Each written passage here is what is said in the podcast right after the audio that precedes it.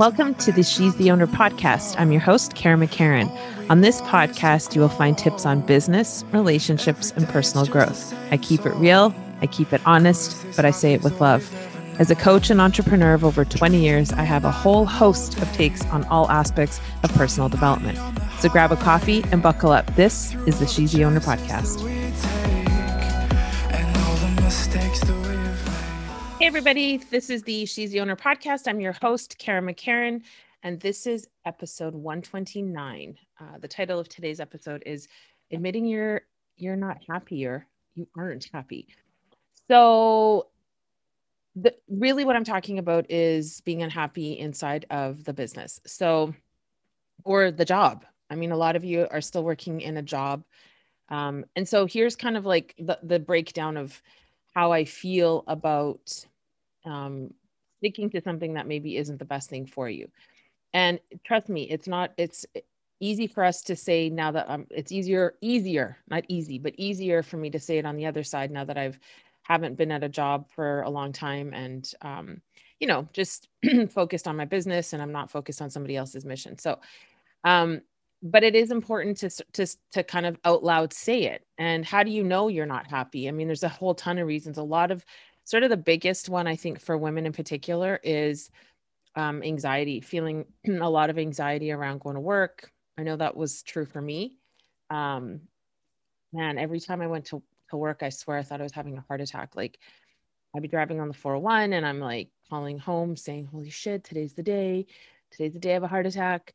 Um, so, the, you know, just that first admission is kind of like, I think the toughest part. So, when I first realized that I wasn't happy inside of my business, um, I was blind to it because for so long I wanted a, su- a successful company and I had one. And, you know, running a six figure company, that's like, who's complaining about that? Our margins are, are low. We don't have a ton of overhead. You know, that's something you should be just skipping through the fields being happy about, but I wasn't. And after about four years, I started to really become unhappy. And I was like, okay, so what is this really about? And what ended up coming out of me, so I guess I'll back up a second. The the beginning part of me figuring it out was when I had been, you know, there's part of me that wanted to sell the company. There's part of me that wanted me, my husband and I were separated at the time. Part of me that just wanted to hand it over to him and be like, here, take it. I don't care.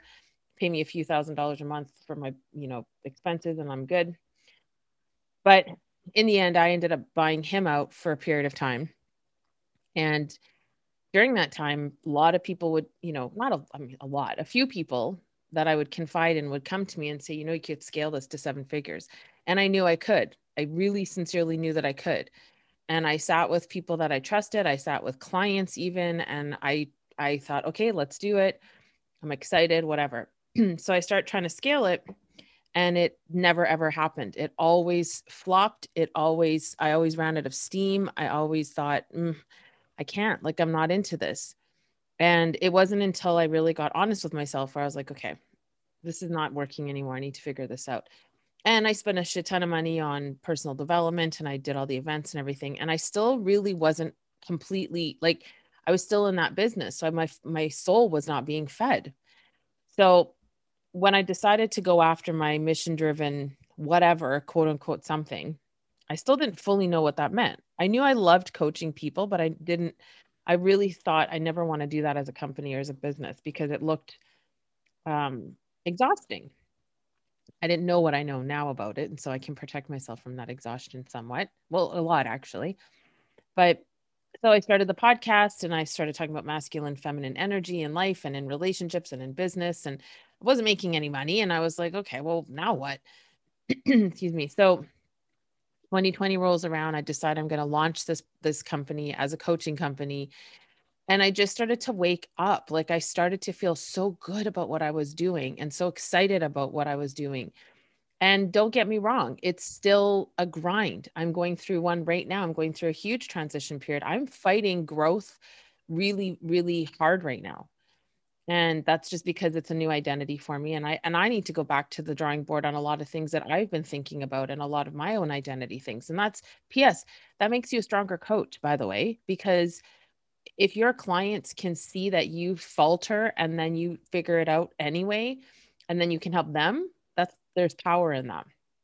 So, you know, when we're sitting in the thing we hate, that's a lot worse than sitting in the thing we love, but we're not sure about what to do. Like the energy around the second thing is a lot more powerful than sitting around the first thing and feeling shitty all the, all the time about it.